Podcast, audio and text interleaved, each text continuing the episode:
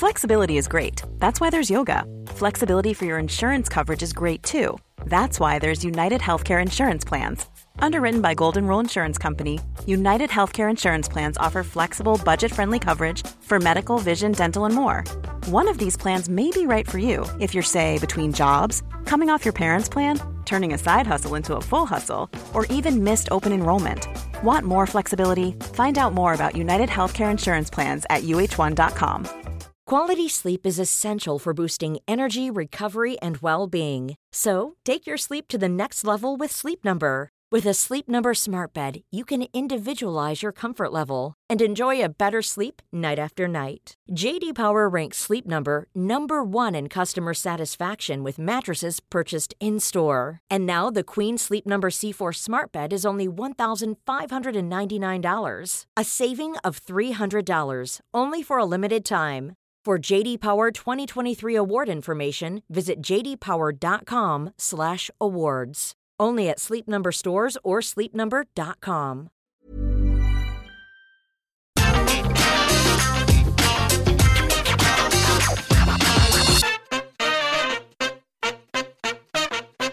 And just like that, another NXT takeover is well and truly in the books. In Your House 2021, it came, it saw, and Karrion Kross conquered. But, but, but, but, but, but, but, but, but, the big buzzword that was buzzing around the internet after this was not the fact that Karrion Kross was still holding all of his title. No, it was the fact that William Regal said that it was time for change in the land of black and gold. And yes, I know there's been all this buzz about a certain you know who potentially popping up in NXT. And if you know, if you've already seen the show, you know what happened, happened. But that doesn't take away the fact that it was really cool and really awesome. So if you don't know, buckle up, it's a good one. So without further ado, I am Gareth here from WhatCulture Wrestling. And as always, these are the ups and downs for this week's. NXT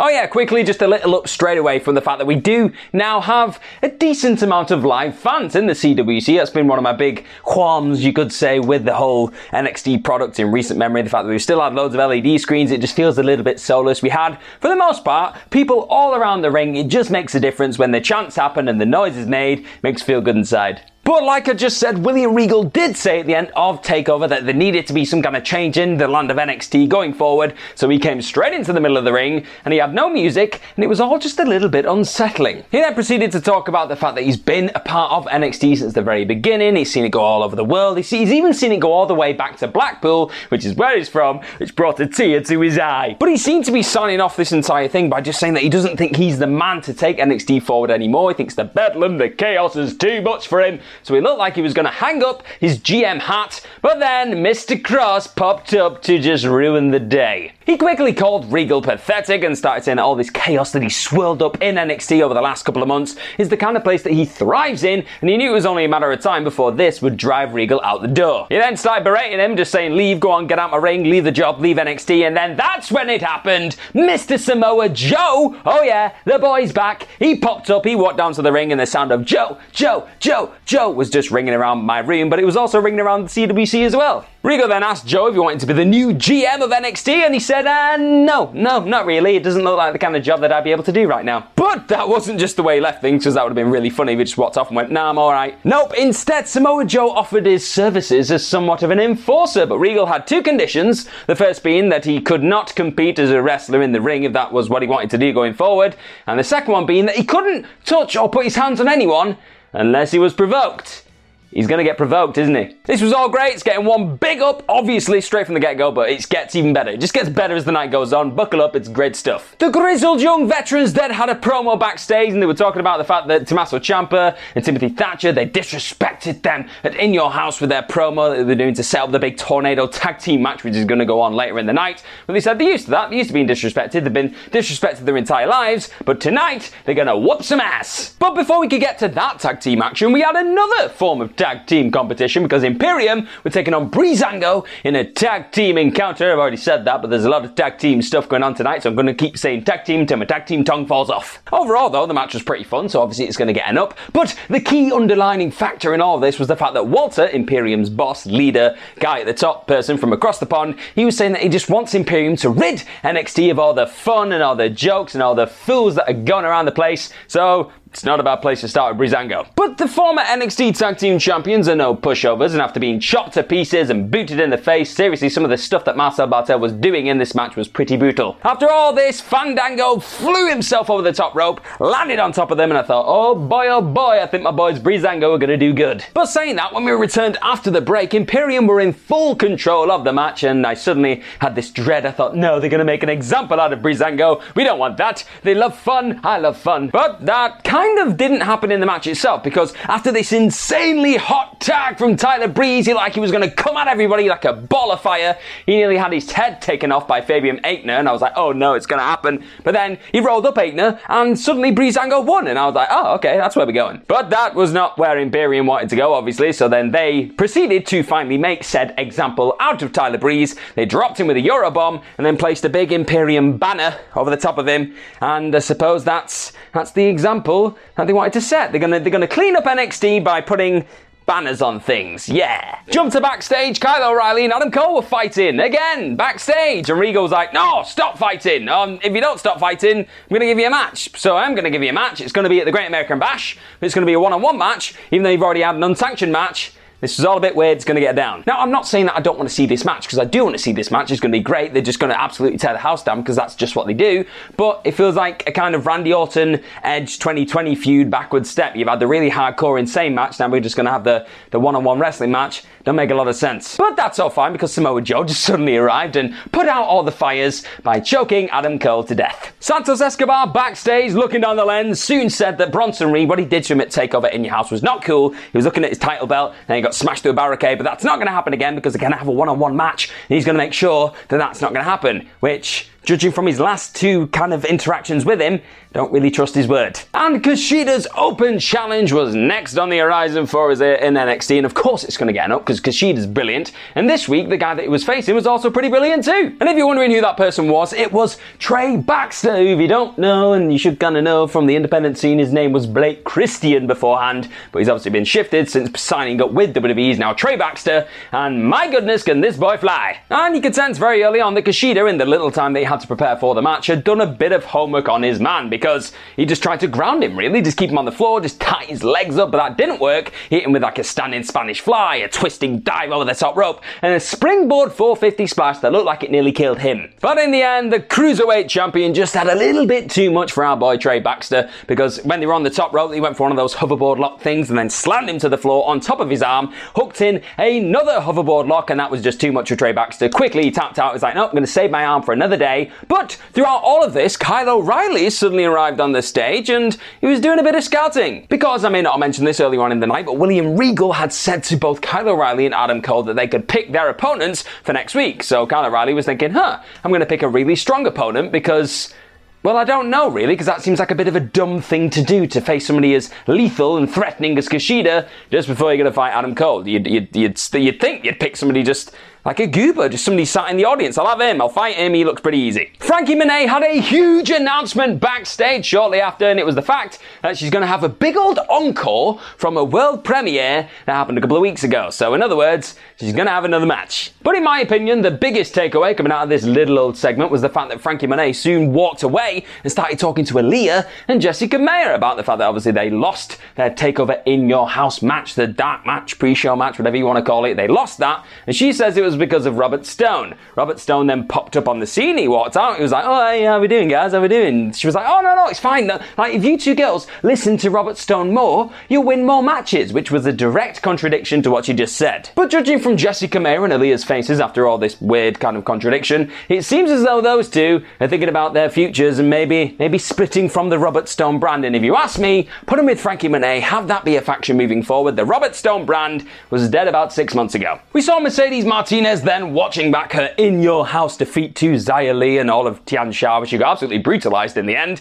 And she said she's not finished with Boa, she's not really finished with Xia Li because they're just one apiece, and she's not finished with Mei Ying, so Spoiler alert, newsflash, I don't think she's finished with Tian Sha. And it was then time for LA Knight's coronation, where he was finally going to officially become the million dollar champione. But first, Ted DiBiase came down to the ring and he introduced LA Knight and then put this big highlight package up in the CWC, which is pretty much just showing why LA Knight deserved to carry on this legacy of million dollar championship holding and the fact that obviously he won the match at TakeOver. That was all a thing. And then, of course, LA Knight rocked up with a cigar in his mouth, looking every bit the cocky brick. But then he shifted things ever so slightly because once he got in the ring, he started talking to Ted DiBiase and the people in the CWC, and he was saying, "No, I just want to bring it down. I want to bring it down a little bit. I'm not going to be all swaggery and all that. No, no, no, I'm not going to do that anymore. What I'm going to do is just be honest. I'm just going to say to you, Ted DiBiase, that you are a big fixture in my life. This is the greatest moment in my life when it comes to wrestling. I'm just so honored. I'm pinching myself. I cannot believe I'm stood here right now about to receive the million dollar championship. And if you thought all this was just absolute BS from the minute it fell out of LA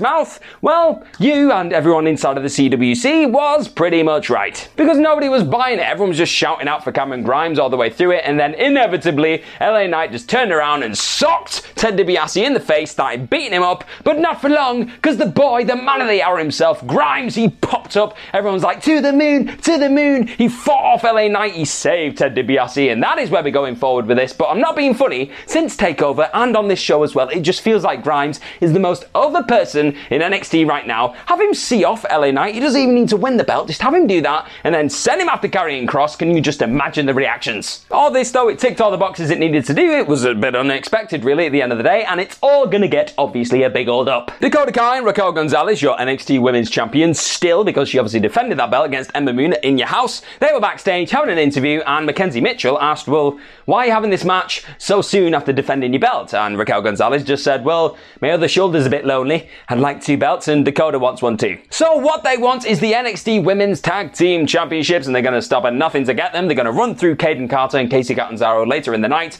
but not before Ember Moon and Shotzi Blackheart tried to intercept them and Samoa Joe was just stood in the back like, I made a terrible decision here. This is just chaotic. This is just a chaotic workplace. We then had that aforementioned Gonzalez and Kai versus Carter and Catanzaro match and guess what? It's getting an up. We need more. Because obviously we hadn't seen Kacy and Kayden in a couple of weeks because Kacy was nursing a knee injury. She's back, fully on the mend. And these two are just, these are the kind of teams that we need in this division that feel like a well-oiled machine. Some of the tag team maneuvers I saw here were just magnificent. It was like a double kick thing that they did when they just caught Dakota Kai in the middle of the rope. They did like an assisted German suplex moonsault thing. It was just, my, my mind couldn't keep up. I was dropping jaws, my face was flailing. It was a really good time. But of course, there was always the big old factor of Raquel Gonzalez, who's just an absolute wrecking ball, a powerhouse machine in this match, and she just kept throwing everyone around the place. She kept ragdolling people. So you were thinking, oh, well, where is this gonna go? What's gonna happen? If Gonzalez is in this match, I cannot see her losing. And that's pretty much the direction we started going in, because Gonzalez got taken out at ringside. She was battered on the floor,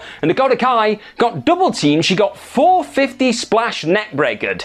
Yeah, just do that math in your head and come to the conclusion, and it looks every bit as frightening as it sounds. And in the wake of taking that move, she was there, she was beaten, she was battered on the floor, and it took Gonzalez breaking up the pin, perhaps a second too late, but we're not going to judge her for that. Wrestling's really tough at the end of the day. And then that obviously opened the door for Dakota Kai to hit the go-to kick on Kacy Catanzaro. They sealed the deal. Kacy Catanzaro and Kayden Carr were not able to win on the night, but there's just a little asterisk next to this because Dakota Kai was beaten and Raquel Gonzalez had to get involved, obviously, to help her win the match. So there's a little bit of friction there. I thought Kacy and Kayden looked really good all the way through this. This is this is what I want. I want this to feel like a division where the belts are worth having and people are worth killing themselves to get to them. This felt like every bit the eliminator it needed to be. The goofiest men in all of NXT were backstage after this, talking about how Hit Row destroyed their house at In Your House. So they were like, well, we're gonna beat you up later down the line, and you know what? We fixed our house, and the camera panned down, and they definitely not fixed their house, so I'm, I'm not going to invite them round to my house to do any DIY. We jumped to Io Shirai in the middle of the ring, and she was talking talking about who she was going to face next, or at least she would have done if Candice LeRae didn't come out and interrupt her. And this turned out to be something of a ruse in the end because Candice LeRae was talking about how Io Shirai has slipped down to the bottom of the pack now. She's nowhere near the top of that title hunt,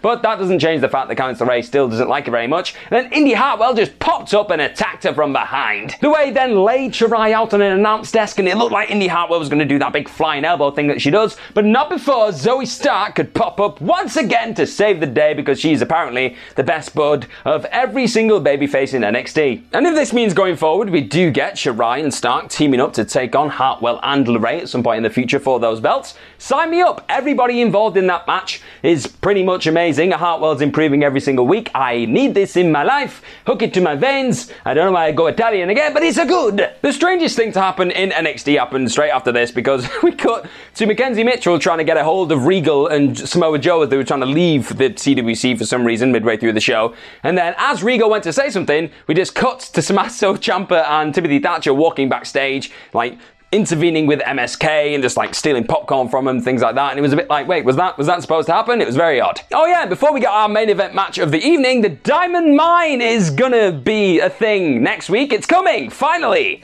Still not got a clue what it is. But before we could get to the main event, like I just said, we had to step into my office because it was time for William Regal and Samoa Joe to finally speak. But before they could finally speak, Johnny Gargano walked in with Austin Theory and they were like, hey, Joe, Joe, Joe, Joe. And because I'm an absolute nerd and Mark, you could say, it made me giggle. I just thought it was really funny. So it's gonna get, we're gonna bring it up. Finally, at long last, the Gargano meter has returned. We're gonna give it a 65%. But then, shortly after this, Joe just told Johnny to get lost. So Johnny Johnny obliged because I think he I think he values his life, yeah. Straight after this though, Pete Dunne walked into the office and the pair of them you could have cut the tension with a knife. Samoa Joe, Pete Dunne, they look like they want to kill each other and Regal was like, lads, lads, stop it. Thankfully, they did stop it because we had a big old main event after this. It was the Tornado Tag Team match between Tommaso Ciampa and Timothy Thatcher and the team of the grizzled young veterans. But before Zach Gibson could do his customary promo pre-match where he just tears into everyone, they got jumped. They got battered by Ciampa and Thatcher. They threw him into the corners. They started clotheslining him left, right, and centre. It was the kind of chaos that I really wanted to see. And everything just devolved into what Wade Barrett classed as the most painful synchronized swimming ever, really, because we had synchronized beating, synchronized submissions from Tommaso Ciampa and Timothy Thatcher. It was, it was just, it was magnificent. I loved it. Oh, it was great stuff. And despite the fact that we did miss Tommaso Ciampa getting thrown into the barricade at one point, we did not miss Tommaso Ciampa throwing James Drake and Zach Gibson into a barricade and knee them in the face, and then we rolled straight into the adverts, the picture in picture, and it happened. I want it. Look, this week I'm going to be completely honest. There were that many adverts for pizza. It was like 10,000 adverts for pizza. I counted them. There was specifically 10,000. There were that many. I just, I got to have all the pizza. I want pizza from Papa John's, pizza from Little Italy, pizza from the Pizza Express place. I don't think they had an advert on the show, but there was that much pizza. You know what I want? You know what I need to get fat, and I want it. I want it.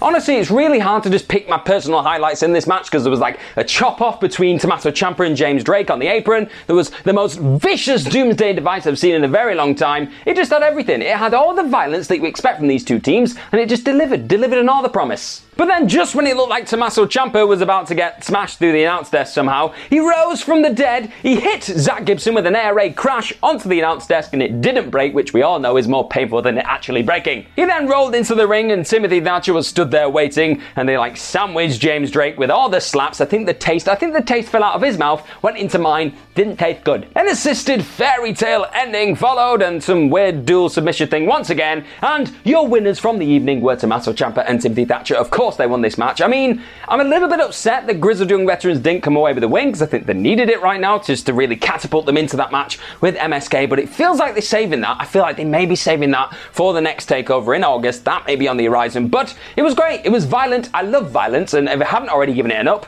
we're giving it an up. We're not just giving it any old up. We're giving it a yellow highlighter of the week up. I know it was a close one between this and Joe, but this wins it because I like violence. And to sign off the whole evening, William Regal was finally caught up with once again outside. And he said, What do you think of your first night with Samoa Joe by your side? What do you think of NXT going forward? And Regal said, Things are going to be a whole lot different around here. And You know what? I agree with him and I can't bloody wait. So overall, it's very hard to not give this week's show a big old up because it was just great. It just feel, felt like it had this nice little shot in the arm that it was desperately looking for. It got it. I was happy. I was happy with everything that went on and I'm sure you were too.